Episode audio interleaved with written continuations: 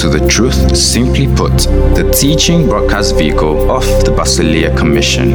On today's teaching by Alexander Victor, God's Word, rightly divided in the light of Christ, who is the central theme of the entire scriptures, will come with simplicity, precision, clarity, and power to instruct, admonish, edify, and build you up into the full measure of the stature of Christ.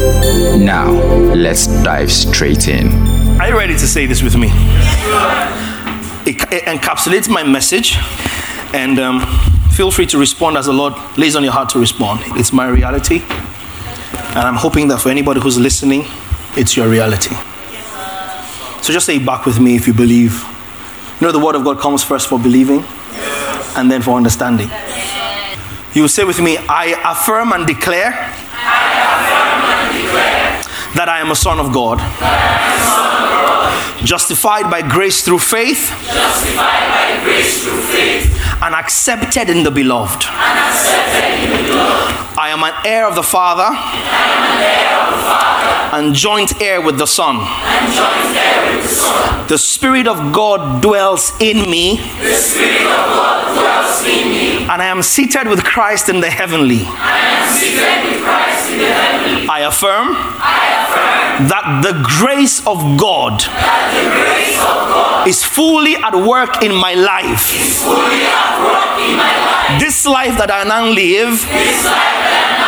by faith in the Son of God.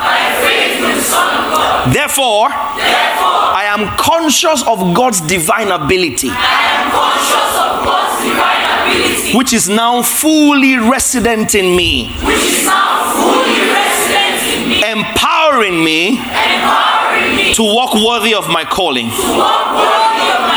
And to be Christ on display. His grace equips me grace equips me for supernatural possibilities and extraordinary capabilities within the remit of God's will, as captured in the faith of God, nothing is impossible to me.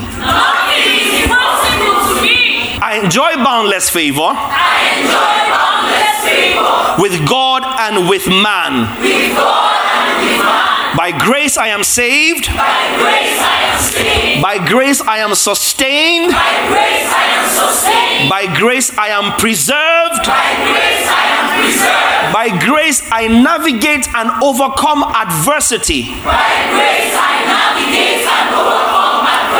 By grace I am edified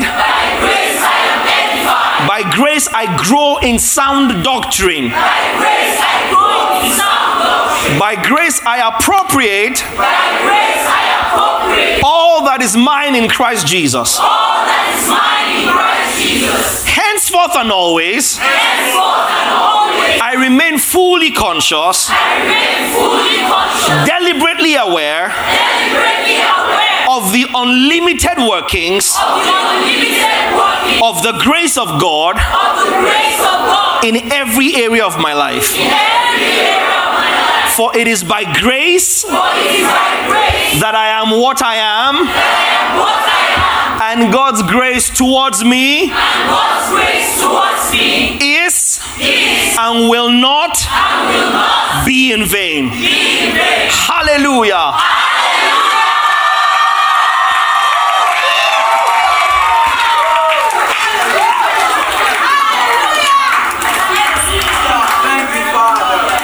That is my grace creed.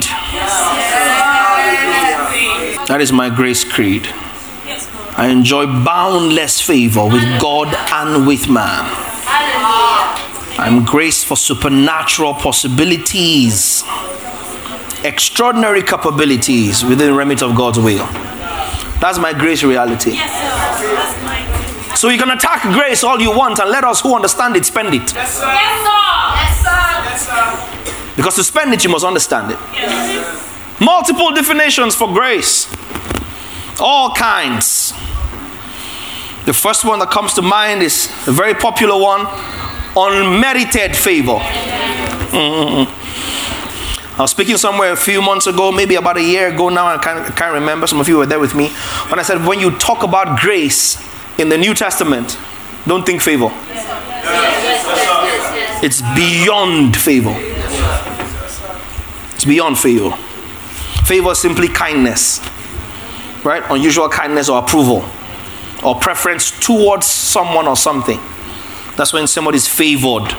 It means somebody has been elevated above others. Does that make sense? Um, in, in, a, in a institution where there would have been equal opportunity, somebody is preferentially treated. You know?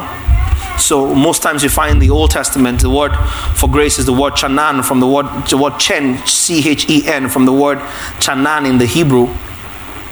And he appears about 68 or 69 times in the Old Testament. And in, in the bulk of those appearances of chanan in the Hebrew in the Old Testament is referring to favor with man.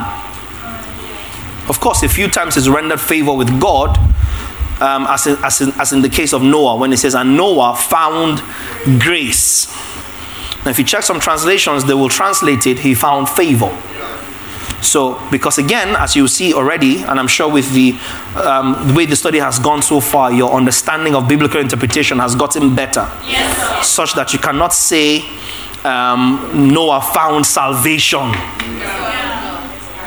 in the sight of God because neither is there salvation in any other. Eh, so, on the basis of that, we can conclude that contextually, grace that Noah found was not salvation. It's in the same vein, I've said this, and a lot of pastors don't like it because of how it makes them look. That scripture in Proverbs that says, He that wins a soul is wise. And I've shown you that it, ha- it cannot have anything to do with evangelism. There's only one soul winner. One. One. The Lord Jesus Christ. He shall save his people from their sins. He. So you are not safe to save others. You can't save anybody. Why didn't you save yourself? It's only if a man saved you that you can be primed to believe that you can save others. Because after all, a man like you saved you. He that wins a soul is wise. Couldn't have been about salvation because there's nothing called soul winning in the sense of evangelism in the time when Solomon was writing. Because you call it soul winning as evangelism, but it's in Proverbs. And all it takes is seeing this translation in other modern translations, and some of the modern translations wrote from older and therefore more, more legible, more not not the word legible is not the word I'm looking for, more credible manuscripts. All right, so quick, quick lesson in hermeneutics. Um, the older translations of the Bible were written from newer or newly discovered manuscript. Okay, some of the newer translations of the Bible are actually being translated that way because they have found older manuscripts. Does that make sense? So if I wrote a Bible translation, for instance, in say 1810, that was dated from manuscripts that were 400 years old, right? And somebody comes and writes a translation in say 2020 from translations that were say six, 700 years old newer translation, older manuscript, and therefore higher authenticity. Does that make sense? Older translation, but newer manuscript, and therefore less authenticity. Yeah, just a small theological knowledge just for you to understand. All right, so some of these newer guys uh, have the privilege of older, more credible texts. Because a lot of the scriptures were um, you've, you've, heard the, the, the word scribes. Yes. yes, scribes were essentially transcribers, writers. So, what you found in, before papyrus scrolls came about is that these guys will copy copies of copies of copies so they could disseminate. Now, because you're in an era where you just photocopy or get a soft copy, you don't appreciate how much challenge the Bible went through to be given to you in the form that is given to you now. It's important to appreciate the history of the journey of the Bible. Do you understand? Yes. Don't get so caught up in technology. That's why I always tell you nothing beats having a physical Bible. Nothing. The amount of work that has gone into putting this together is worth owning one. Yes, sir. Honestly, it's worth owning one just for the amount of work that has gone into putting this together. Because then all they had was one, and they will copy and copy. And don't forget, they started from verbal teachings until Paul's letters. So they will copy and copy and copy, and sometime along the line, there will be errors of transcription. Are you following me now? So errors of transcription most times will then translate to, or will yeah evolve into errors of translation. Because at the point of transcribing, if you got something wrong, something as little as when the enemy comes against you, like a flawed comma, that comma in the wrong place changes the entire text. When the enemy comes against you like a flood, the spirit of the Lord lifts up his standard. So is the enemy coming against you like a flood? Then the Lord, no, when the enemy comes against you like a flood, the spirit of God lifts the standard. Yes, sir. The standard is the flood. Yes, sir. Yes, sir. The standard is the flood. I lift up my eyes to the hills. From whence comes my help? No, I lift up my eyes to the hills. Semicolon, original translation. From whence? Question. Mm. Accent. From whence comes my help? Is a question. Because the next line answers, My help cometh from the Lord. Why would you then say, I lift up my eyes to the hills from where comes my help? If your help comes from the Lord. Eh, is the hills the Lord? Is the Lord the hills? See, New King James has corrected it. It makes all the difference. But people render it, I lift up my eyes to the hills from where comes my help. And you now go to the mountain to pray. So errors of transcription inevitably lead to errors of translation, which inevitably lead to errors of interpretation. It's important for you to understand context. So you say Noah found grace in the sight of the Lord. You say, He that wins a soul is wise. What were they saying? Put that Proverbs 11 um, scripture back on the screen and let's see how the TPT puts it. For a life lived loving God bears lasting fruit. Well, the one who is, is truly wise wins souls. You see what winning souls mean? Put the message up. A good life is a fruit bearing tree, a violent life destroys souls soul winning there refers to gaining a friend in terms of adversity or in terms of trouble, not losing a friendship. Contextually, it means you're in trouble or something is going wrong and you dealt with it and did not lose the relationship. Yes. You're wise. Yes. Contextually. Does that make sense? Contextually. Not what you are reading into it. Because even in the English, soul winning does not appear in the New Testament. It is from Proverbs 11 that we lifted soul winning and made it synonymous with evangelism. But contextually, Proverbs 11 is not talking about evangelism. Just like a man's gift makes a way for him, it's not talking about your tailoring skill or your makeup make a way for you. No. It's a man's gift, there's a man's bribe. We'll give him access. Yes. Contextually. Not your skill. Will you get favor by your skill? Oh, yes. Is that what that verse is saying? No. Yeah, that's not what it means. Put that up again in the NLT. I think that's Proverbs 18. I'm just trying to establish this. Proverbs 18 16 just to lay groundwork. Look at that. Look at that. Giving a gift can open doors, it gives access to important people. And go to King James.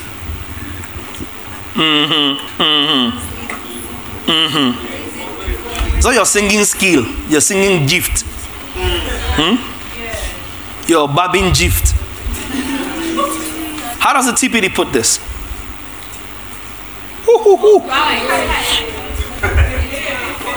We have it in the message, right? We should. Proverbs. So, see, contextually, our interpretation for decades have been wrong. Seest thou a man diligent in his business? Uh-huh. let's stand before kings and not be men. But not this verse.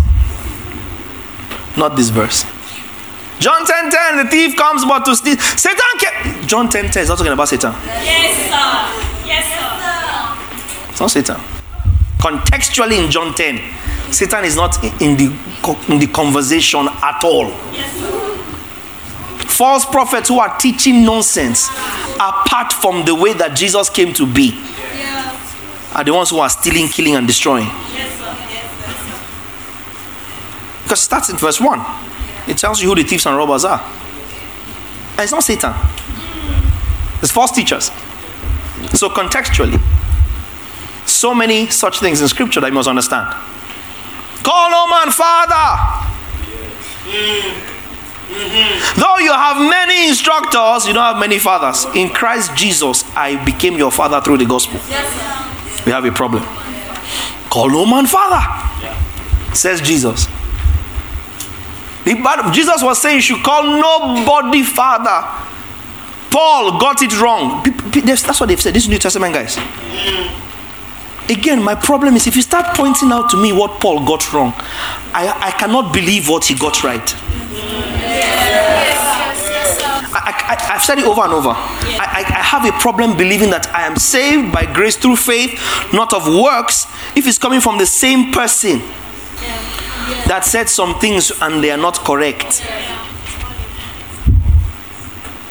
Because he said, What, what I received, I didn't confer with flesh and blood. He said, I received, 1 Corinthians 11, I received directly from the Lord. Directly from the Lord, that which I also gave to you. So, what's the context? Because if you look at it, literally speaking, it means that every time you call your biological father father, father yes, that's disobeying Jesus. Of course. Because Jesus didn't say, he didn't say, he didn't say, call no man father except the one that born you. Right? Yeah. He said, call no man father. So contextually, aha. So you see why Bible study is serious business? It's not for babies. Yes, sir. so you can grow. So when you say Noah found grace, don't automatically take what is in the New Testament and apply it to Noah. Because this all died not having obtained the promise. Yes, you get it? Yes, That's why I went through that whole journey for you to understand the way that this thing works in scripture. But the majority of the times that the word grace is used in the Old Testament, Chen or Chanan, a few times here and there, it's referred to, it refers to people that found grace with God, but the bulk of the times, it refers to people who found grace with one another. You hear somebody saying, If I found grace in your sight, talking to another person. You know, Joseph's brothers told him, If I found grace in your sight, you know, take me, let Benjamin go back. You know, uh, was Nabal's wife, Abigail, I believe, came to David, If I found grace in your sight. So people referring to that. Obviously, it cannot be what we understand grace presumably to be. Make sense? Most of those instances were favor. And that's why it over the years took on the the illusion that grace is unmerited favor. There's a lot more than that. A lot more than that. A lot more than that. In the New Testament, the word is charis, C H A R I S. Charis. Some some renditions spell it or transliterate it K H A R I S. Same thing. Grace as a gift or blessing brought to man by Jesus Christ. Can you hear the difference? Yes. So in the New Testament, grace is not apart from Jesus. That's the first lesson. Do you get that? Old Testament, favor with God, with man. New Testament, man cannot give you grace. Yes, sir. Do you get it? In the Old Testament, men found grace in the sight of men because of what it means contextually favor. In the New Testament, it is referring to a gift or a blessing brought to man by Christ Jesus. So it's narrower in the New Testament. Therefore, in the New Testament, man cannot give you grace. But grace can give you man's attention. Because grace in the New Testament, charis, the gift or blessing brought to man by Christ Jesus. Of course, that includes favor. It's a compound word, just like soteria is. Includes favor, includes because it's blessing, right? So includes favor, gratitude, thanks, kindness, that kind of stuff. You get it? Yes, sir. So, contextually now, from the way that the word grace is used in the New Testament, we will say that grace is God's own ability conferred upon, and some of you have heard this definition before, Pav's definition. Grace is God's own ability conferred upon an otherwise ordinary man that makes him achieve extraordinary things inside God's will. Grace is God's own ability conferred upon an otherwise ordinary man that makes him achieve extraordinary things inside God's will. Emphasis on inside God's will. Grace is God's own ability conferred upon an otherwise ordinary man that makes him achieve extraordinary things inside God's will. Did you get that? yes, sir. Simply put, when sons are graced, they can. Full stop. Full stop. Yes. When sons are graced, They can. they. When sons are graced, They can. See, some of us, hmm, we, we have seen grace, so because it is unto a man who has revelation of grace that nothing is impossible. Yes, sir. Yes, sir. So we never look at our ability. What do we have? It's like me, I never spend from what I have. Ever. I never have to spend. I have because I'm spending. And we start something. When we start it, we will not stop until we finish it. We don't we don't wait and say, oh, I have 100k. What can I use it to do? Me. Me. 100k, even in dollars, is nothing. That's 50 mil. What's that? So what was was was was 50 mil? No, we spend. We're having, we're spending, we're spending, we're having. Yeah. So there's a lot that you will not do in life if you're waiting to be able to do. I repeat, there's so much you will not do if you're waiting to believe that you can do. Until you're waiting to be able to do. So like, now I have money. Let me start. Now I'm ready. Everything I've clear. There's nothing against me anymore. Chances are you have missed your time. Because again, you have understood peace is not the absence of the storm. Peace is not release. Oh, now I have release. An opportunity might have gone right past you while you were calculating release. If you're waiting until you feel you're able to do, there's not much you can do. There's not much you can do. There's not much you can do. And you keep waiting to be able. And you forget that Paul made clear to the Corinthian church in 2 Corinthians 3 not that we have any sufficiency Yes, yes, yes. of ourselves. Yes, sir. I repeat again, guys, man, if you pay attention to consciousness, it's sad when people keep running around asking fathers, What is your ministry secret? What is your ministry secret? Because you think that knowledge that's in the public domain is cheap. That's the average, that's the problem with the average African. Average African does not regard knowledge that is in the public domain. You want something esoteric. You want something bespoke, something that is unique to the person selling it. So every pastor, man of God, teacher, preacher goes around looking for something that stands them out from everybody else, introducing to you something that is new and deep. So when you search all of the internet and you can't find any corroboration, you say, Kai, my pastor is very deep. But when we show you scripture, show you translations, show you the original language, show you the meaning, point you to where you can see what we see, you don't value it, you don't value us. So you keep looking and get into error. That's the problem. So people want to show you mysteries, keys, steps, dimensions, realms, portals. Because that's what appeals to the average person. Something that nobody else is having.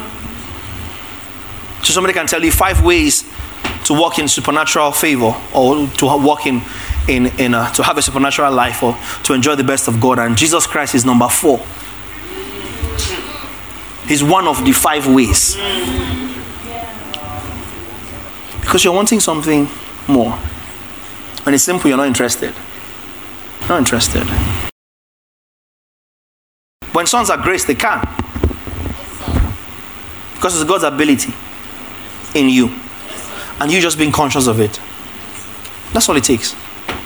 And so when you look at somebody who has understood the, the workings of grace, you can conclude in your flesh that he's proud. So if you can look around and see someone and say, ah, this guy is proud. And you are comfortable enough to walk away from stuff because you realize not everything you must do. Yes, sir. Yeah. It's not everyone you must do for. And you're looking from the ins, outside in, you think, ah, this one is full of himself. Because it takes grace to read grace. Flesh can't read grace. That's why it is a thorn in the flesh of flesh. Nothing troubles carnality like grace. Nothing troubles works and law like grace. Nothing troubles self piosity and self righteousness like grace. Grace is the thorn in the flesh of flesh. Contrary to the argument that grace enables the flesh. The flesh hates grace. That's the fight. Because grace calls you into the ability of God. Are you listening to me? the ability of God. There's a difference between somebody who does what everybody's doing and a son of God who does what everybody else is doing. The difference is that you're a son. You are graced. So you can. It's not or the wedding house. Again, you're looking for secret, so I'm teaching you for free. Stop looking for stuff that the scriptures have made clear. Somebody can have gone to school and study something and have 19 degrees. You can sit down, you and internet and Holy Spirit. And the mastery you will gain over the same thing will confound somebody who got it by secular education. Don't joke with grace. People attack the grace of God because they don't understand it. I repeat, flesh cannot understand grace. So some of the hustle will be very, very radically different if you spend some of that time just being conscious of the grace of God. Of the grace of God. People around me ask them. You come and say, oh, Pav, I'm looking for my key. I can't find it. I was cutting something, you know, and I, I the, the, pattern um, is have a block. I say, stop. Pray in the spirit. And don't do religiously. Don't, don't, don't do murmuring. Stop. Just stop. Exert the weight of God upon that condition. You will never ever open your mouth in your life again and say, I was confused. Yes, sir. Yes, sir. Yes, sir. Never in your life would you open your mouth and say, Oh, I was so frustrated. Just shut it down. Pray in the Holy Ghost. It's such amazing energy. Grace begins to surge out of you. Because when sons are graced, they can.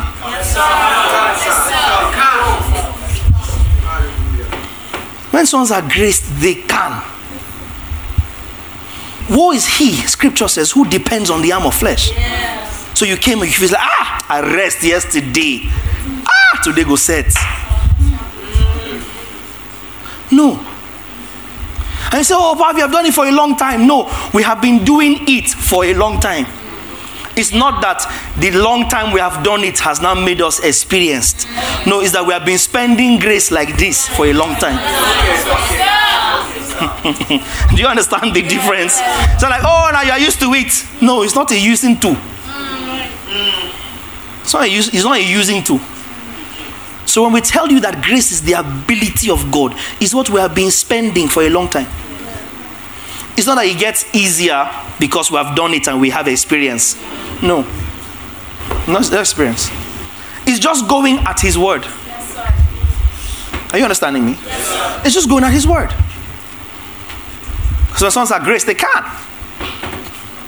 And so if you look at your body and look at how you feel, many times, if it was based on me, I've resigned from this church. Many times. I've resigned. I'm not doing again. I'm not doing again. Oh, I have a life. Many times I've given up.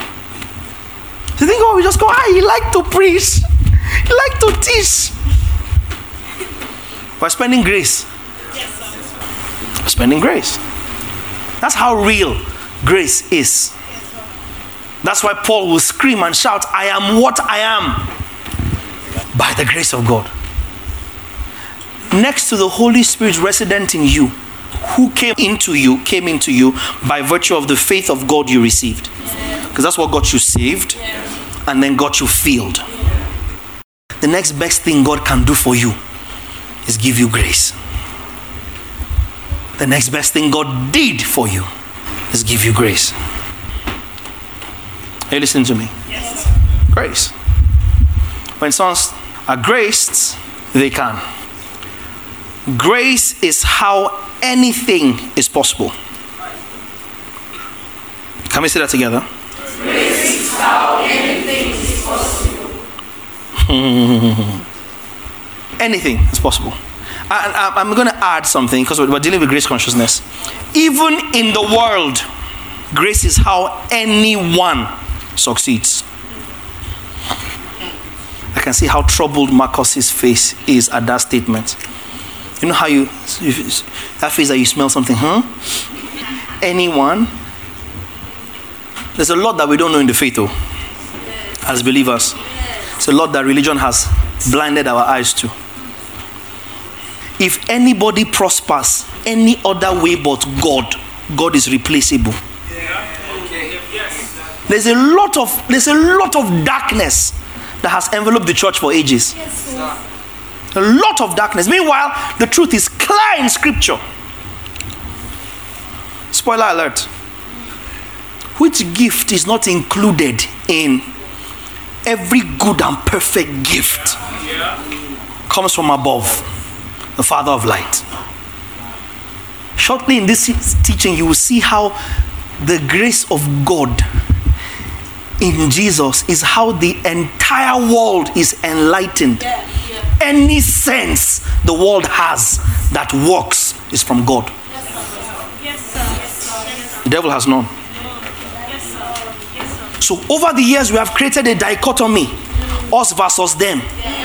They are prospering and getting ahead in certain areas of your, their life. You are here playing God and victimizing, bastardizing, painting black a people who are prospering by God.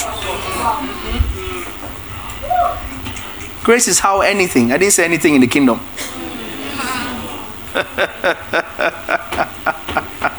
Grace is how anything is possible. Grace is how anything possible is achievable. I'm taking it line by line. Are you following me? Yes, sir. Grace is how anything is possible. Grace is how anything that is possible is achievable. In other words, grace is both the conceptualization. Let me speak small English so that Barahat can be proud of his father. Grace is the conceptualization and the implementation and the execution of any possibility. Grace. The conceptualization. Conceptualize. Eh? Implement. execute any possibility. Does that make sense? Yes. To think up something, to create a concept. That's what that's where the word conceptualize comes from. Right? To to conceive any possibility, to implement it, to bring it into action, to execute it, to see it through to the end. Grace. Anybody. The creator of the AK 47. Grace, you say? Grace, I say. In the unbeliever, you say. In the unbeliever, I say. When you understand some things, you stop convert, converting what they have. You start shining light to become what they have where you are. You will stop judging. Hey, look at them. Look at them. Look at. You will start using your advantage. Your advantage. There's nothing that stops you from becoming. Nothing. I've said it over and over. The Son of God is the most potent person in all the earth. Yes, sir. The church is the most powerful force in all the earth. But you see, Africans must detach. Oh, Holy Spirit, help me with these people. Uh, uh, Africans must detach themselves from the Christianity the white man sold you. Yes, it's dangerous to not have knowledge. Oh. So, what did they do? They came to take what you had with no consequence. And in order to do that, we must distract you a little bit. So, let our missionaries come with us. Introduce to you a new religion that tames you. So, in order to break you, we take your conscience, take your religion, give you something that tames you. All the missionaries were being sponsored by the slave traders. Yes, sir. They were the major, bene- the, the major uh, donors to the church in that day. Churches sponsored slavery on their own ships. So now we teach you the gospel in its purity, you suspect it because you are programmed to think like a slave. Yes, sir. yeah. Until you see God the way that He intended to be seen, the way He is, you will struggle for the rest of your life. You won't get anywhere. You won't get anywhere.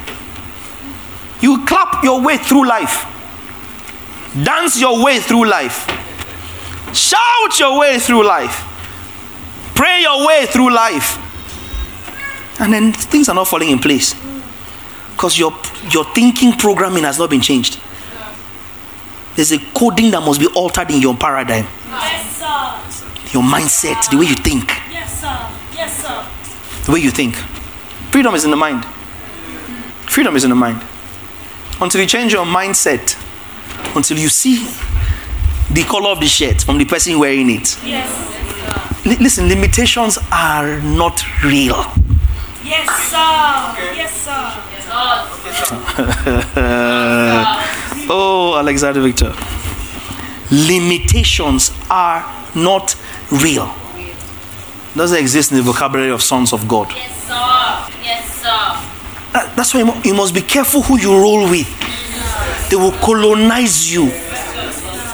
Narrow down your dream to a small capsule that they can manage. Because most people are, are intimidated by your sense of possibility. I said, a lot of people are intimidated by your sense of possibility. When you think of something that is possible that somebody else close to you did not think of, and they see that because you have thought it, you're on your way to doing it, they will cut it down to size. A size that ceases to intimidate them. And then in most cases, you will abdicate that dream or remix it and hear somebody else doing it. Yes. Yes, yes, and prospering thereby. In the same place yes. that you could have done it. Grace is how anything is possible. Grace is how anything that is possible is achievable. Because grace is a combination of divine possibility and divine ability. Grace is a combination of what? Whose divine possibility? Whose divine ability? That's why it's important that you must know the will of God Willingness, consciousness. It's important you must have the faith of God, faith consciousness, because God doesn't sponsor what He didn't ordain. In other words, you will not enjoy God's divine ability in something that is not His will per time for you. Romans 12, 1 and 2. Let's get into scripture. I beseech you, therefore, brethren, by the mercies of God, that you present your bodies a living sacrifice, holy acceptable to God, which is your reasonable service, and do not be conformed to this world, but be transformed by the renewing of your mind, that you may prove what is that good and acceptable and perfect will of God. So, how will you prove His good, acceptable, and perfect will? One will, by the way, not three wills of God. Yeah? Uh, let's see how the TPT puts this verse, verse 2. Out, out of stop imitating the ideas and opinions of the culture around you, but be inwardly transformed by the Holy Spirit through a total reformation of how you think. Fantastic. This will empower you to discern God's will as you live a beautiful life, satisfying and pleasing His eyes. It's just it's one will. God, I taught us again that we have three. God has three wills. It can be good. It's not acceptable. Then we're acceptable. No, not be perfect. How does the message put this? Instead, fix your attention on God. You'll be changed from the inside out. Readily recognize what He wants from you and quickly respond to it. His will. Good, adjective of His will. Acceptable, adjective of His will. Perfect, adjective of His will. Not three separate wheels or three realms. Please, who has heard what I'm saying before? How to go from his goodwill. You might, what you might, you're careful with that decision. You might end up just in his goodwill, but it's not acceptable. Oh, or at best, you can even get into the acceptable will. That doesn't mean that it's his perfect will. Yeah, yeah. You can be careful. It might not be his perfect will. So God looks at you, knows what he wants for you, gives you some of it because you didn't work for the rest of it.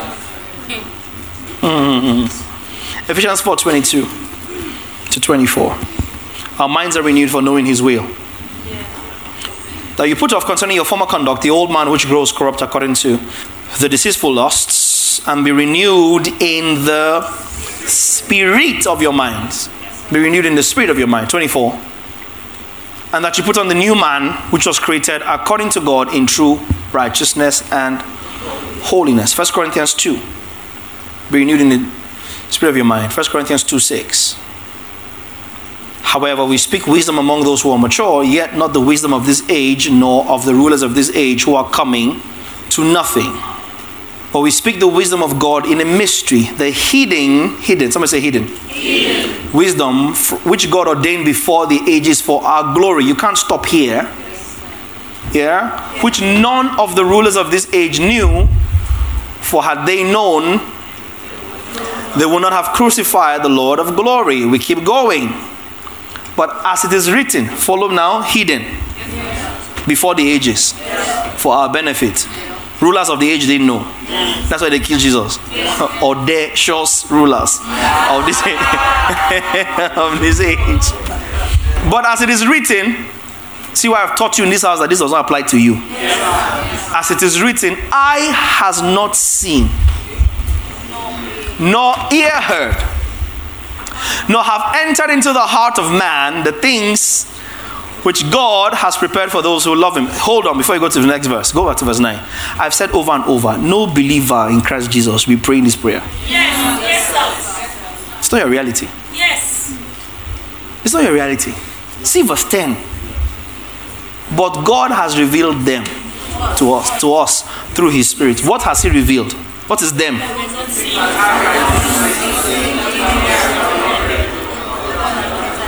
has revealed them to us through His Spirit. How? The Spirit searches all things, yet the deep things of God. For what man knows the things of a man? Except the Spirit, every time I talk about this thing, it excites me. Because only gift now can know what is in the mind of gift. Only gift can know what is in gift's mind. Only star right now knows what is in star's mind.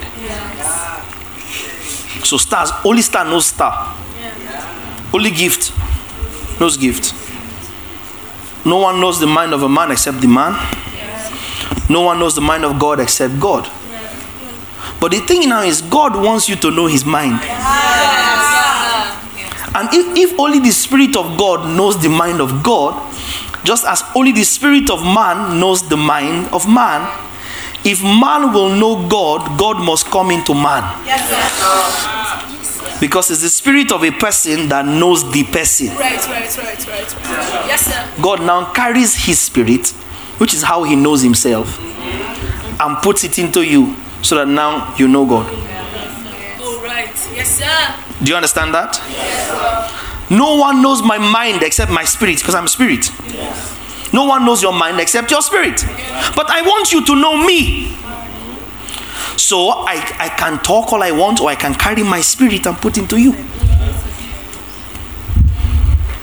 Take out your hard drive with your OS and just slot mine in.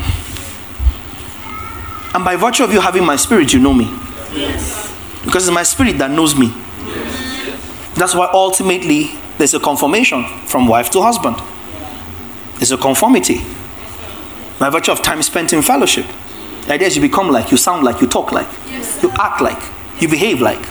You have your own individuality, but it's found inside your conformity to the image you're following. Yes, sir. Yes, sir. Right, sir. That's what it is. So go on in that verse. Now we have received not the spirit of the world, but the spirit who is from God, that we might know the things that have been freely given to us by God. Keep going. These things we also speak not in words which man's wisdom teaches, but which the Holy Spirit teaches, comparing spiritual things with spiritual.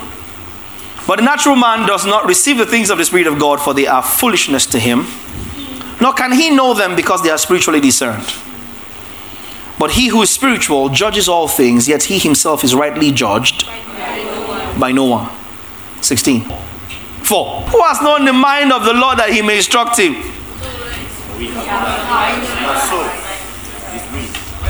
We have the mind of Christ. We have the Spirit of God so we can know the mind of God. The mind of God or the mind of Christ. So that we walk in His will. You know why it's important to walk in His will? Hmm. Because the will of God is the only territory that is sponsored by grace. Yes, sir. Yes, sir. In other words, the grace of God operates within the remit of His will. Oh, let me repeat what I said. It's important that you know the will of God because the will of God is the only territory sponsored by grace. You, as a believer, will not enjoy the grace of God outside the will of God. That's why when a Nigerian tells you, I don't go late by God's grace, you don't late, die. Yeah, finish late. If I is not coming. Because he quoted a, a phrase that he doesn't know the theological background of special grace. If I have time, we'll reach there today. If not, we'll continue. Special grace. If there's anything special about it, it's all of us that have it. No individual has special grace above the other. Yes, sir. See, the will of God is the territory sponsored by grace. Are you getting it? So let me deal with something that's very common as a problem in theology. Common grace, saving grace, special grace. Common grace is what usually is referred to in theological circles to describe what I shared earlier that everybody in the universe enjoys the grace of God. The grace of God is how anything is possible. And most times we think that everybody who is not saved doesn't benefit from God. But that's not true. Because God did not create, hmm, by intention, God did not create any man to be unsaved. Yes. That's why at creation, He didn't create two worlds. The, the plan was not for any unsaved person to exist. So, if not for the fall, there will be no such thing as an unsaved person or as an unbeliever. So when God created, He created. He created man in His image. Full stop.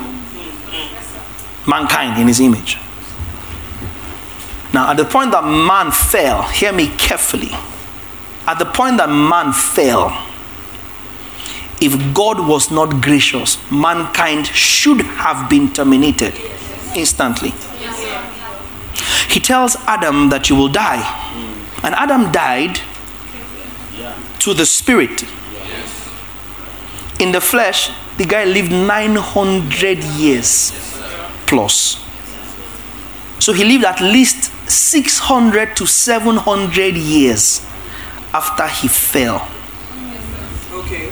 Had children, sons and daughters. What kept man alive after he died? The grace of God. The grace of God. Man supposedly, and I will come to that demon and kill it today, supposedly fell from grace. Because again, over the centuries or decades, particularly, we have defined falling from grace as falling into sin. If Adam fell from grace, why did God kill animals, shed blood, and clothe him with the skin? If Adam fell from grace, why did God sustain him? And give him what some of you are praying for long life. I thought he fell from grace. He, he, he, he, he gave birth to children without praying for them. That's a lot of achievement for someone who fell from grace. It would also make the grace of God so conditional that you should tread lightly with it, which is how religion has sold it. What does it mean to fall from grace? God is not good to believers. God is good. The question is to what degree can somebody appropriate the goodness of God? Not is he good to everybody. God is not necessarily good to anybody. He's good. It's not the body's presence that determines his goodness. He's good before bodies. In fact, the bodies came about by his goodness, by his kindness. God is good. And because he's the God of all flesh, oh, he's the father of his sons, oh, but he's still God oh, of all flesh. He's not a bad God. So now Warri has in Shekiri Kingdom has a new king. He's now fantastically sweet to the Shekiris in Warri. And he's obscenely nasty to the Ijaws and the Urhobos in Warri because they are not his subjects. That's not a good king. If he's good only to the Shakiris, he's a bad king. If he's a good king, everybody benefits of his goodness, most especially the Shakiris. Oh, go away from me. I am, I, am I you Shakiri? It's because you managed to be in, in Warri. No. He's a good king or he's a bad king. And God is still God. He's your father, eh, yay. But he's king. He's God. A good one. That means everybody under his jurisdiction will enjoy a measure of his goodness. Now you can sit in one corner looking for special goodness. Or you can understand God is good to all, understand the workings of that goodness, and leverage it as a son so it can work for you. Because the person it is working for, it is working for the person by the goodness of God. Whether he acknowledges God or not. Are you here? Yes, Are you sure? Yes, Matthew 5 and 44. Pav, what are you saying? Matthew 5 44. Please look at this carefully. Who's speaking? Jesus. What does he say? Love your enemies, bless those who curse you, do good to those who hate you, and pray for those who spitefully use you and persecute you. Stay here. Love your enemies, bless those who curse you, do good to those who hate you, pray for those who spitefully use you and persecute you. Uh, this, was, this was Jesus before the cross. I didn't permit you to kill your enemies. You didn't permit you to, to cause them to fall down and die. In which case, I should have said, well, you know, he hadn't died yet, you know, grace of God hasn't kicked in. So, you know, killing spree. Love your enemies. Ouch. Bless those who curse you. It says, Pray for those who spitefully use and persecute you, and not for them to die. See the next verse. That you may be sons of your Father in heaven. Look at this. Look at this next line.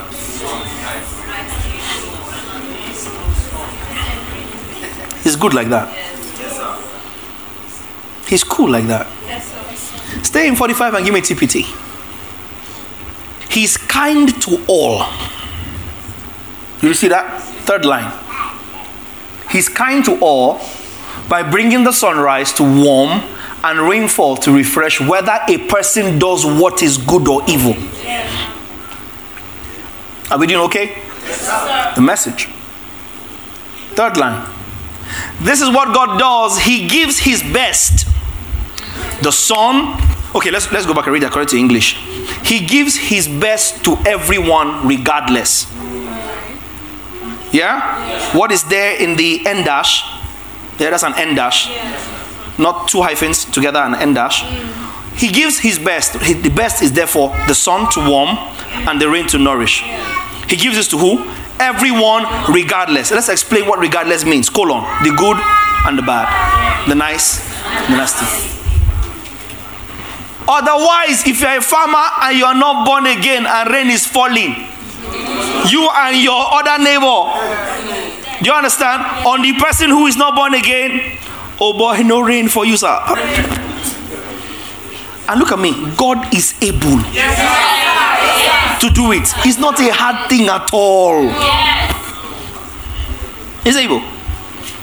You plant yam like this. Fresh yam before Caleb comes to uproot it.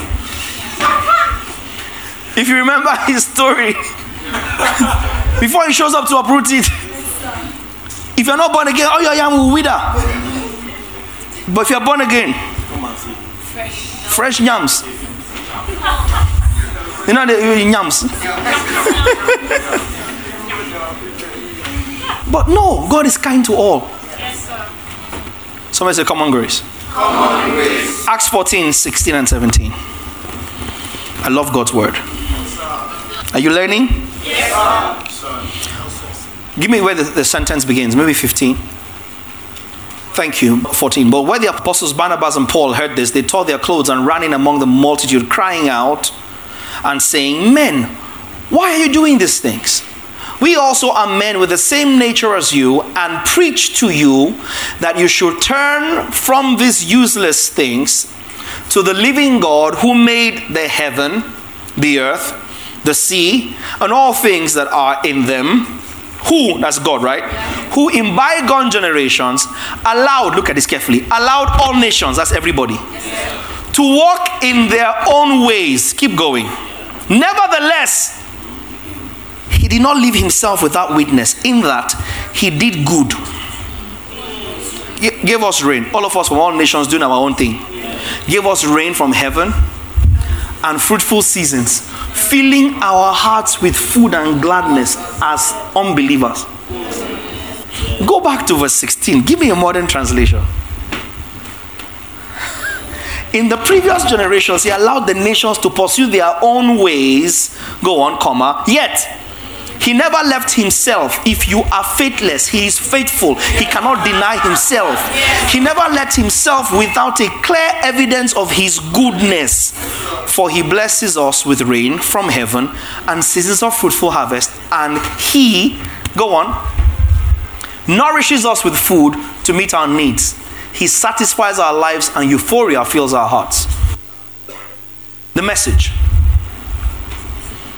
Go back to 16. In the generations before us, God let all the different nations go their own way. But even then, He didn't leave them without a clue, for He made a good creation.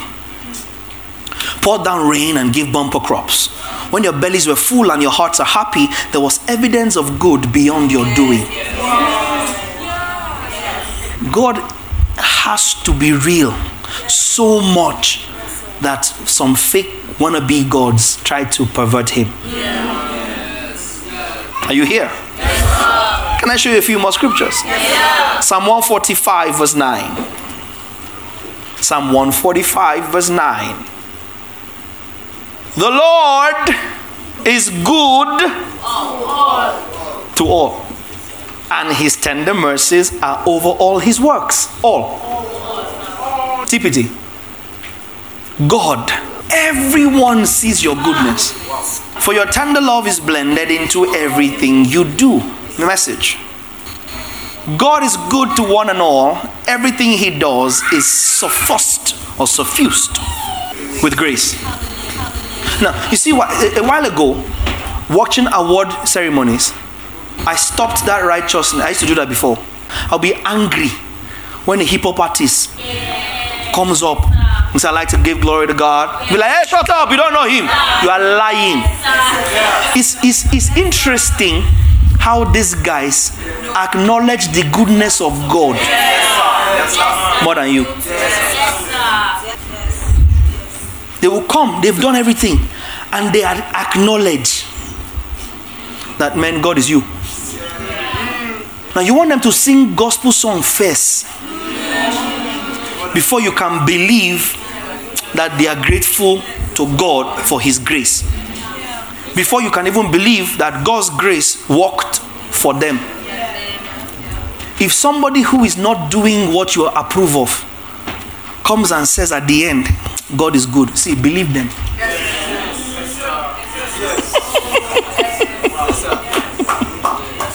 believe them. After you believe them, learn from them. Learn grace from them. The gift of creativity came from who? Business acumen from who?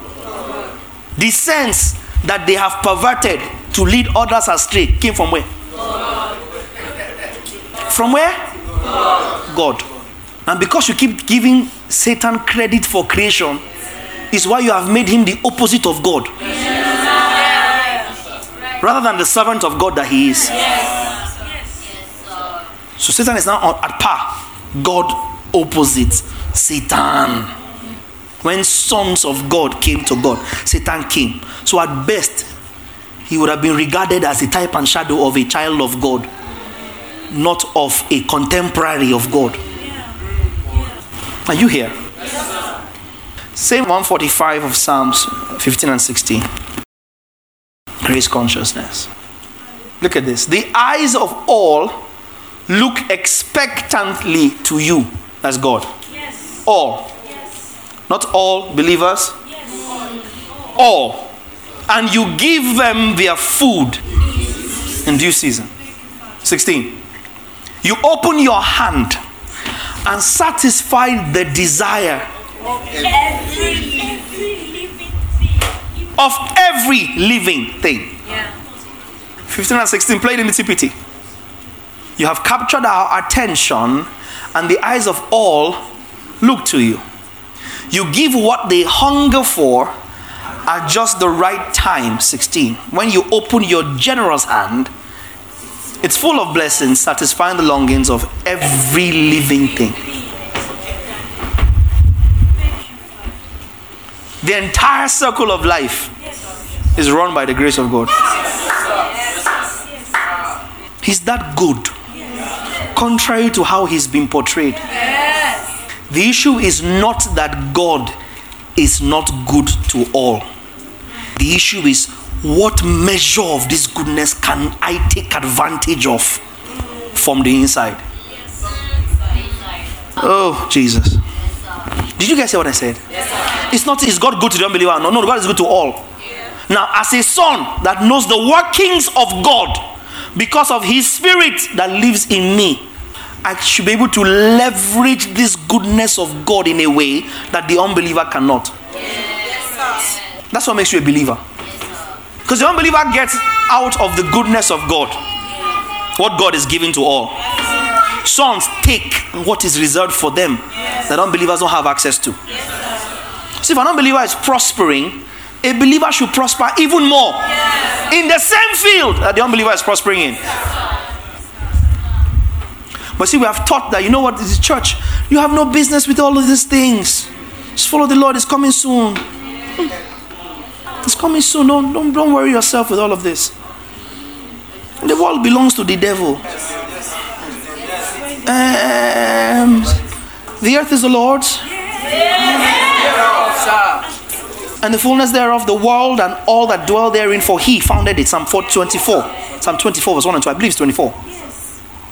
For he founded it upon the seas and established it upon the waters. The earth is the Lord's and the fullness thereof, King James. The world and those that dwell therein. Verse 2. For he, he had founded it upon the seas and established it upon the floods, upon the waters. He. What did the devil create? So he's when you say he's the prince of this world, oh, oh, Holy Spirit, oh, what has I will teach as God gives you grace. When he's prince of this world, is again contextual usage, world, cosmos, not universe. He's the prince of this prevailing system. Not he's the king of this thing. What did he create? How, did, how is he king of what God created?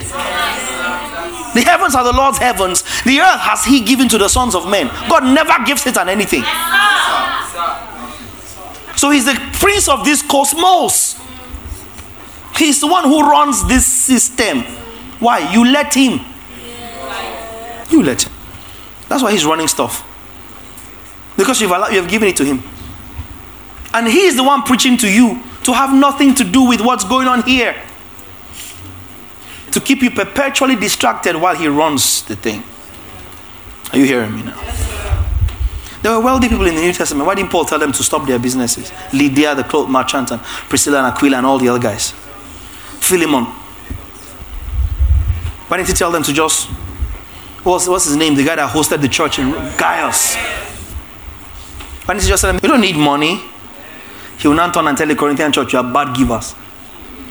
And even stress you because the Macedonian church supplied all my needs. And in fact, I robbed other churches to come and do ministry to you. Rightly dividing the word of truth. Yes, money is not the root of all evil. The Bible doesn't say that. The Bible says the love of money is the root of all evil. Because money answereth all things. John 1 9. Oh, you will love this one. This is John speaking of, of Jesus you see where science, technology, and innovation, Nelson, get this from. That was the true light. Look up, everybody, at this screen. Which gives light to who? Not every believer. Again, you can read ourselves into something. It's, that was the true light which gives light to every man coming into the world. Every man born of a woman is under that light. TPT. For the light of truth was about to come into the world and shine upon the message. The life light was the real thing. Every person entering life, he brings into light. The life of all men. We should let the word speak for himself. NLT. The one who is a true light, who gives light to everyone, was coming into the world. The original language there in John 1 9 will use the word, this is the light that enlightened all men. Enlightens. Berean Literal Bible has that. Enlightens all men. Gives light to everyone, lighteth everyone, enlighteneth everyone. Douay-Rheims Bible New Heart English Bible enlightens everyone. Weymouth New Testament illuminates every man by its coming into the world. Every man. So there's something about the advent of Jesus on the earth that stimulated light, illumination, innovation, just because Jesus came. every man. The coming of Jesus inadvertently benefits creation. How can light slap the world, and the world doesn't respond in light? Somebody discovered a medicinal cure for something just because the light of Jesus slapped the universe. Somebody created something, discovered something, invented something because Jesus shone on the world. There was no believer when this light was shining. Yes, yes sir. Yes, sir. No believer. It shined upon the whole world. Science, technology, innovation from the light that shone upon the world. Luke 6:33. Okay. This is Jesus speaking. If you do good to those who do good to you, what credit is that to you? For even sinners do the same. Romans 3:21. Romans 3:21. Now the righteousness of God apart from the law is revealed, being witnessed by the law and the prophets. Next verse. Even the righteousness of God through faith in Jesus Christ to all and on all who believe. Go back to verse 20. Therefore, by the deeds of the law, no flesh will be justified in his sight, for by the law is the knowledge of sin. By works of the law, by righteousness, no one is justified. But now in the righteousness of God apart from the law. In other words, I think the NLT says God has give us, given us another way to be made right or to be put right with Him. 21 NLT. God, now God has shown us a way to be made right with Him without keeping the requirements of the law. Verse 20 says, by keeping the law, no one can be justified. So before Jesus came, there was no one that was right with God. Because doing what the law commands cannot make us right with God. That means we conclude since there was no one justified, everybody was a sinner. If everybody was a sinner, everybody was a bad guy. Yes, We agree? Yes, sir. Everybody was a bad guy Yes, sir. because nobody was righteous. Yes, sir. No righteous, no not one. Nobody could be justified by keeping the law. Yes, sir. Everybody was bad. Yes, sir. You sure? Yes, sir. You very sure? Yes, sir. Luke 6:33. If you do good to those who do good to you, what credit is that to you? For even sinners do the same. What is the same? Uh, sorry? What? What? what? So sinners do what? Sinners, bad guys do good. TPT. Are you really showing compassion when you do good deeds only to those who do good deeds to you? Even those who don't know God will do that. So there is a measure of compassion in the world. It's conditional, you know, based on stuff, but, but there's a measure of good in the world. In the bad world. Message. If you only help those who help you, do you expect a medal? Garden variety, that is display sinners. Do that. cheap, cheap, you know? Cheap, cheap, to two sinners. Do that. So there's moral good in the world. Moral good in the world is a display of the grace of God. See, guys, God's goodness and grace is why the world hasn't turned on its head. That you can walk on your street and there's somebody who is not born again on your street who hasn't stabbed and raped you. Is that that person is under the influence of God's grace?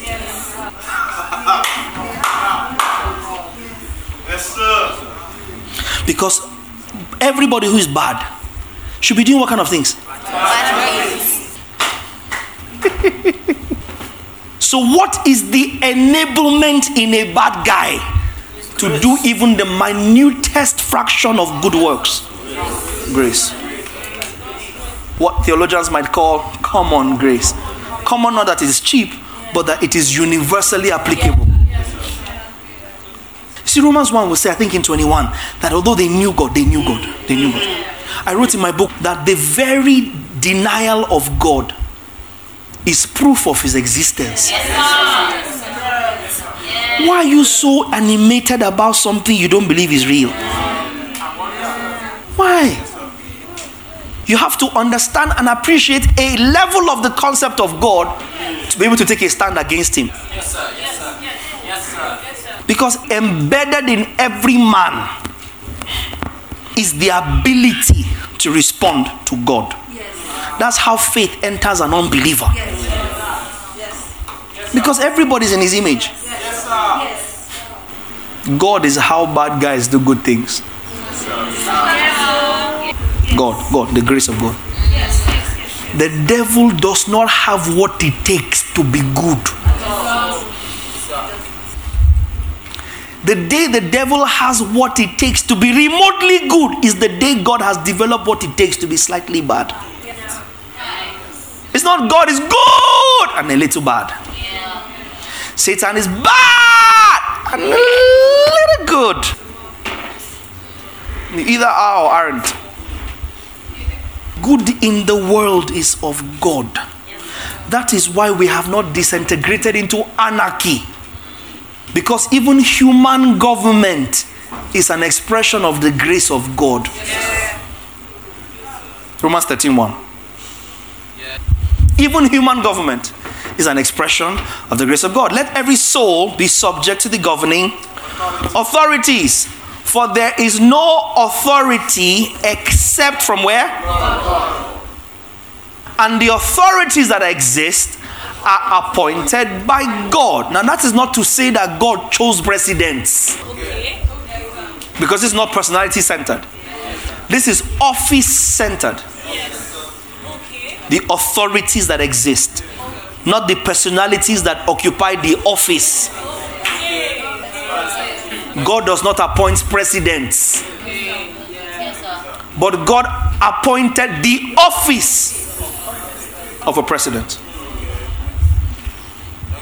Ah, Anybody can occupy the office. Eh, Who you choose to put in the office is your problem. But the office was appointed of God. Are you getting this now? The authority of governance is appointed by God. Now, who you put in this is your problem. So somebody just di- didn't sit down and go, oh, you know what? I think we should just have a police. That idea was sponsored by God's common grace. If there's no authority to regulate crime when crime comes, there'll be anarchy in a society that will engulf both the believer and the unbeliever. So, for his name's sake, he sets order that benefits the believer and the unbeliever, even if it's not a believing order. God is God. Yes. God is not a Christian God.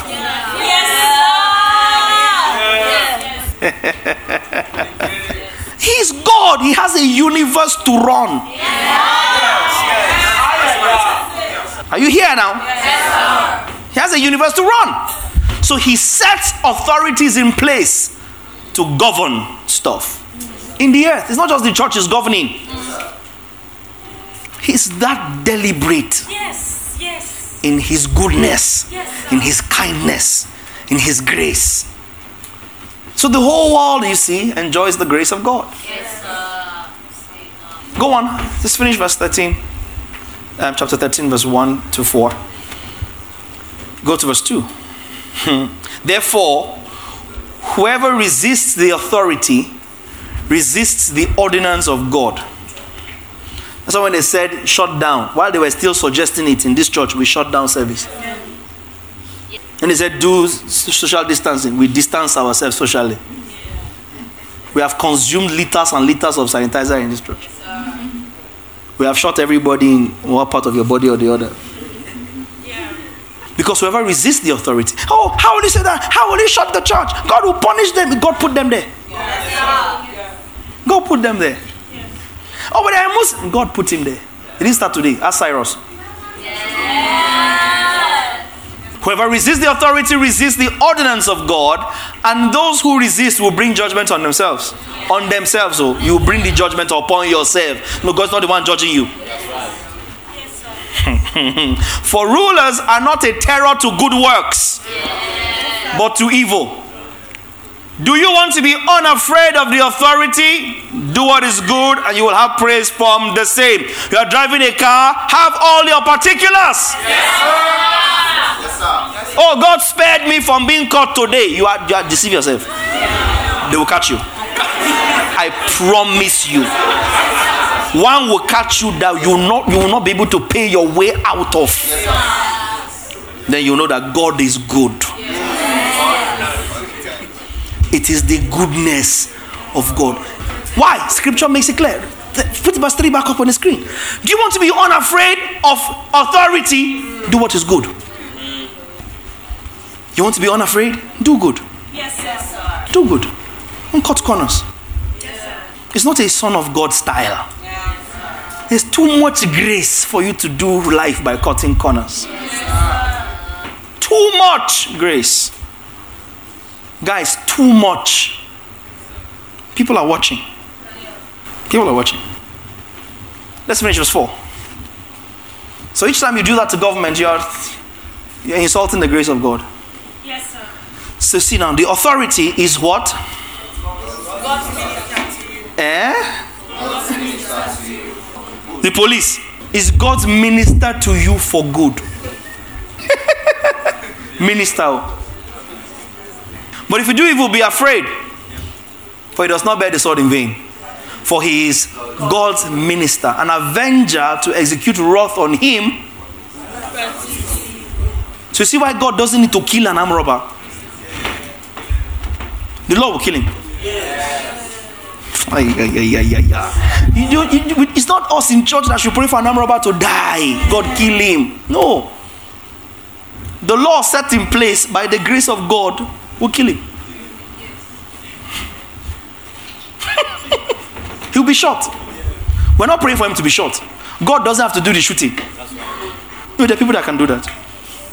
Why God is busy being good. Do you understand what I'm saying? Why God is busy being good, He has ministers. They will minister to you with the ministration of righteousness. They will minister to you. So, how is the earth being run? By the grace of God. You get this? By the grace of God. That's why you can't run out. Oh, oh, hallelujah. So yes, common common graces at work in the world. It's how people prosper.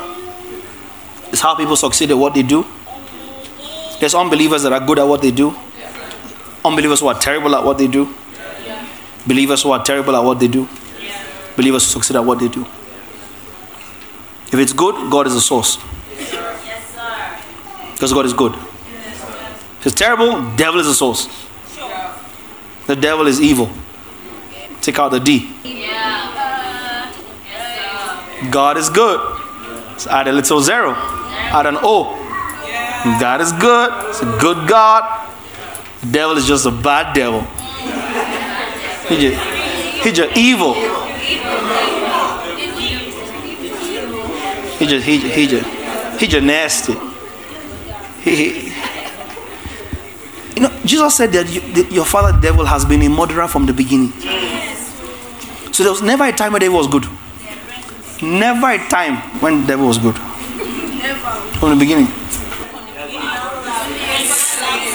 No, see, see, if Jesus said that the devil was a murderer from the beginning, it's either he was created as devil on purpose, or heaven ceased totally looking at Lucifer as Lucifer, and then started a new page for him when Lucifer became devil, if it's Lucifer that became devil. So I, I understand types and shadows. I understand the types and shadows in the Old Testament are literal as well as they are symbolic.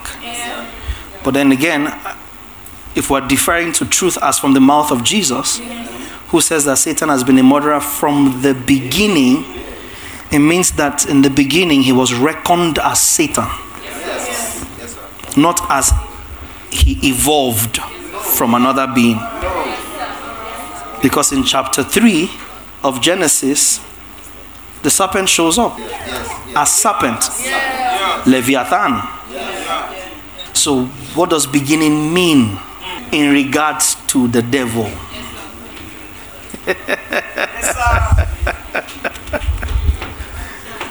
you see why we are Christianity's worst nightmare?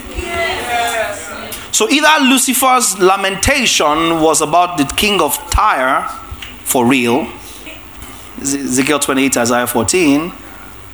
But if it had to do with Satan, who fell from heaven and became Lucifer, became Satan, then um, what does in the beginning or from the beginning murder really mean?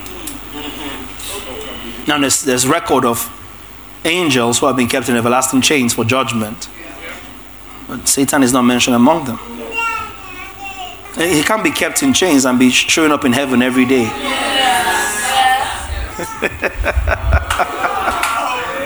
it's, it's not possible now. It's not possible. Could it be that because he was created with his job description in view, is why he can enter and come out of heaven anytime he likes? Because he knows he's doing his job. He's a, mini- he's a minister. He's God's minister. the devil's a bad devil. That's what I'm trying to say.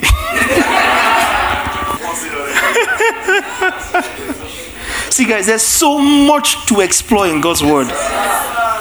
It's not for the faint hearted, it's not for lazy people. And this is where you gain maturity. They slap you from anywhere you have grounding, or else leave it and just go and do business. So the entire universe sits under the canopy of God's grace. The question is to what degree can a believer take more advantage of it? We'll look at that the next time we gather, maybe Tuesday. But let me end here. That sometimes you see that grace is also enjoyed by connection. Genesis 39. Mm. Um, go from verse 1. I need, I need verse 5, but go from verse 1. Genesis 39 1. Now Joseph had been taken down to Egypt, and Potiphar, an officer of Pharaoh, captain of the guard, an Egyptian, brought him from the Ishmaelites, bought him rather, from the Ishmaelites who had taken him down there. The Lord was with Joseph. Say that. As a slave. And he was a successful man. Can we say that? And he was a successful man. As a slave. A Hebrew in Africa under black masters. Yes, yes. Egyptians were black. Yes, sir. Yes, sir. Not this amalgamation of Asians that have crossed over. The bulk of Israelites, Israelites in were black.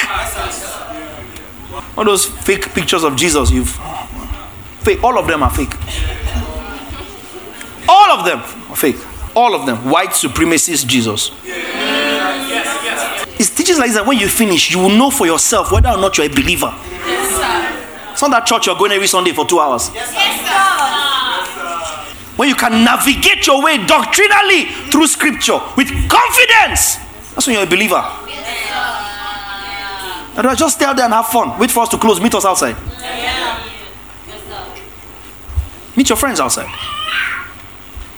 When you can navigate scriptures, and this is the reserve of all sons of God, all, all sons of God at every level, from the least to the greatest. You have mastery of God's word, full mastery, full mastery, full mastery. You look at scriptures carefully. Look at tradition, look at Bible history, look at the scripture itself. And that's why people continue to look at us like we don't know what we're doing, like we're stupid. They look down on Christians. You don't know what you're saying. You can't hold up yourself in an intellectual argument because you got born in the blood, you just washed your sins and washed your brains. But there's knowledge there for us to come into. You can, Peter says, be ready to have, always ready to give an answer to those that question you concerning the hope you profess. You must have grounding. And it only comes like this. It doesn't come by 30 minute microwave service. You have those pictures of white Jesus. The entire universe are beneficiaries of God's grace. People around us can enjoy the grace of God by connection. I said to you that limitations are not real. We see a slave. The Lord was with him. We see a slave, and he was a successful man. Put it up. He was a successful man and was in the house of his master, the Egyptian. and his master saw that the Lord was with him. And that the Lord made all his slave did to prosper in his hand, in the hand of the slave.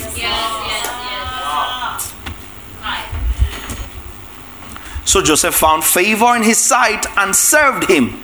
Then Potiphar made Joseph overseer of his house. And all that he had, he put under his authority. A slave. Now, see verse 4 for God's sake. Verse 5. So it was from that time, from the time that he had made him overseer over his house and all that he had, that the Lord blessed the Egyptian's house for Joseph's sake. And the blessing of the Lord was on all that he had in the house and in the field. One man. One man. Not even so much a man. Because a slave is, is broken into less of a man. Conducting such grace into his place of influence. He didn't say, I'm a slave. Put it up in the NLT. Genesis 39.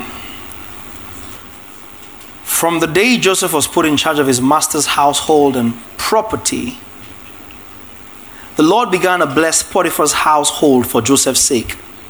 All his household affairs ran smoothly, and his crops and livestock flourished. 6. So Potiphar gave Joseph complete administrative responsibility over everything he owned. With Joseph there, he didn't worry about a thing, except what kind of food to eat. What is the slavery's mentality? Oh, it's my master's thing. There's nothing I will do with my master that will prosper me. It's not my profit. Why should I worry myself about what is not my business when all the money and all the gain is going to my master? You have just wasted the grace of God. Because grace is what should elevate you by advantage. Quickly take you through the ranks. And one other slave might be scurrying around and say, Look at him, look at him, busybody. He's only slave. And Joseph would have just affronted, he just kept his eyes I have grace to dispense. Yes, sir. Fertility comes here because I'm here. It doesn't matter how I am here, whether as a slave, whether as an employee or volunteer. Fertility comes here because I am here, and that is what that's what drives me. That's why I've said over and over, pick me up, drop me anywhere. I'm proof that I'll bud again. I'll grow again.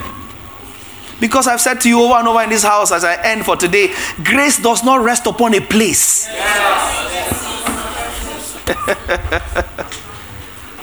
you went to school, you went to your university five years, no light, no impact. You sneaked your way through school. You wasted five years of grace. Volunteered in a job for six months, no light. Understudied somebody as an apprentice for three months, four months, six, one year, no light. You're not conscious of grace. You're not conscious of grace. I'm not talking your business yet. I'm talking that which pertains to another man. And you flourish at it so terribly that there's, you become indispensable because you understand that I carry grace. God's divine ability that makes an otherwise ordinary man suddenly begin to do extraordinary things in God's will. Next time we gather, we'll look at saving grace and what they refer to as special grace. And learn how the consciousness of that literally changes everything about our lives. Grace is God's answer to impossibility. That's, God fell in love with people he could not have.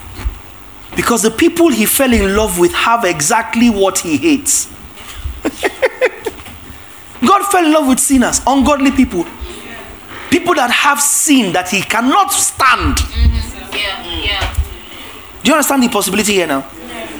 God is in love with people he cannot have. Because people he cannot have are full of what he hates. So he cannot have them. To have them, he will kill them. Who did God fall in love with, my darling? Sinners. Can God cohabit with sinners? So God fell in love with people he could not have because of their sin. And sin is what God hates because he's of fairer eyes than to behold iniquity. So God fell in love with people he could not have because the people had what he hates. That defines impossibility. But he's the all powerful God.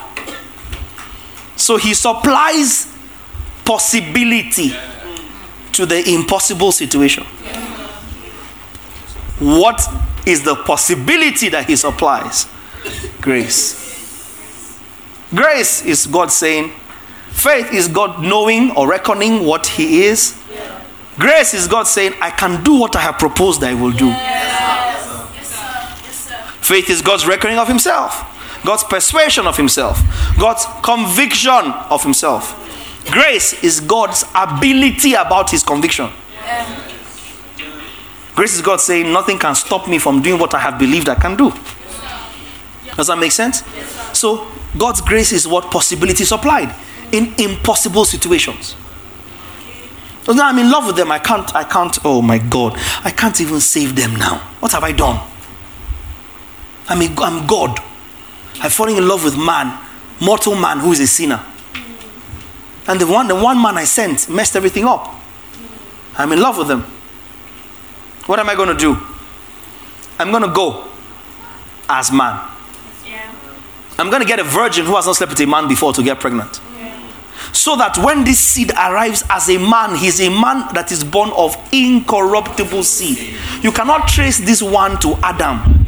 It's not Adam's seed, it's not Adam's sperm that brought about this one.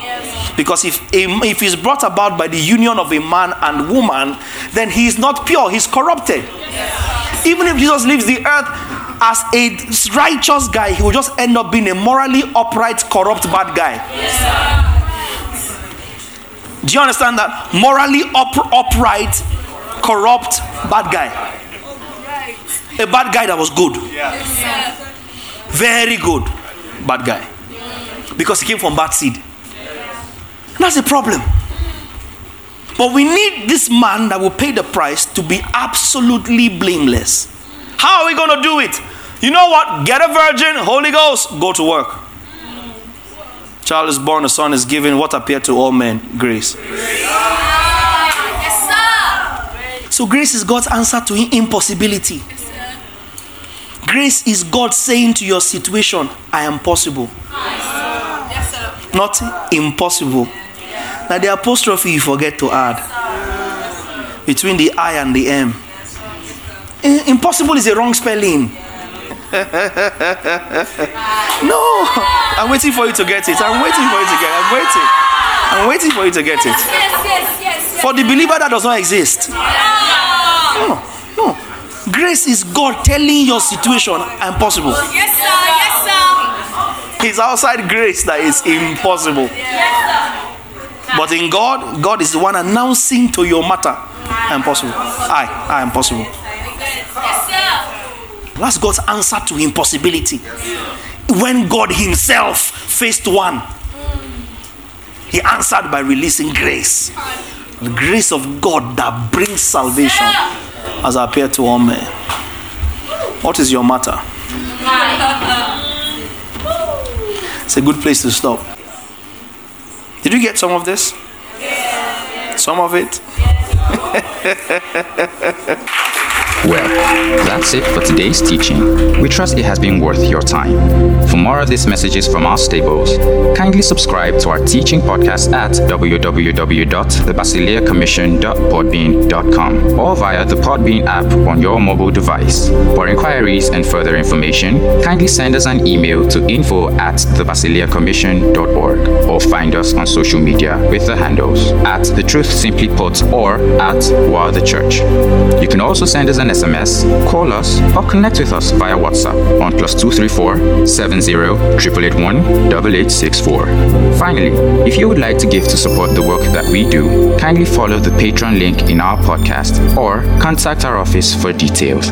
Thank you.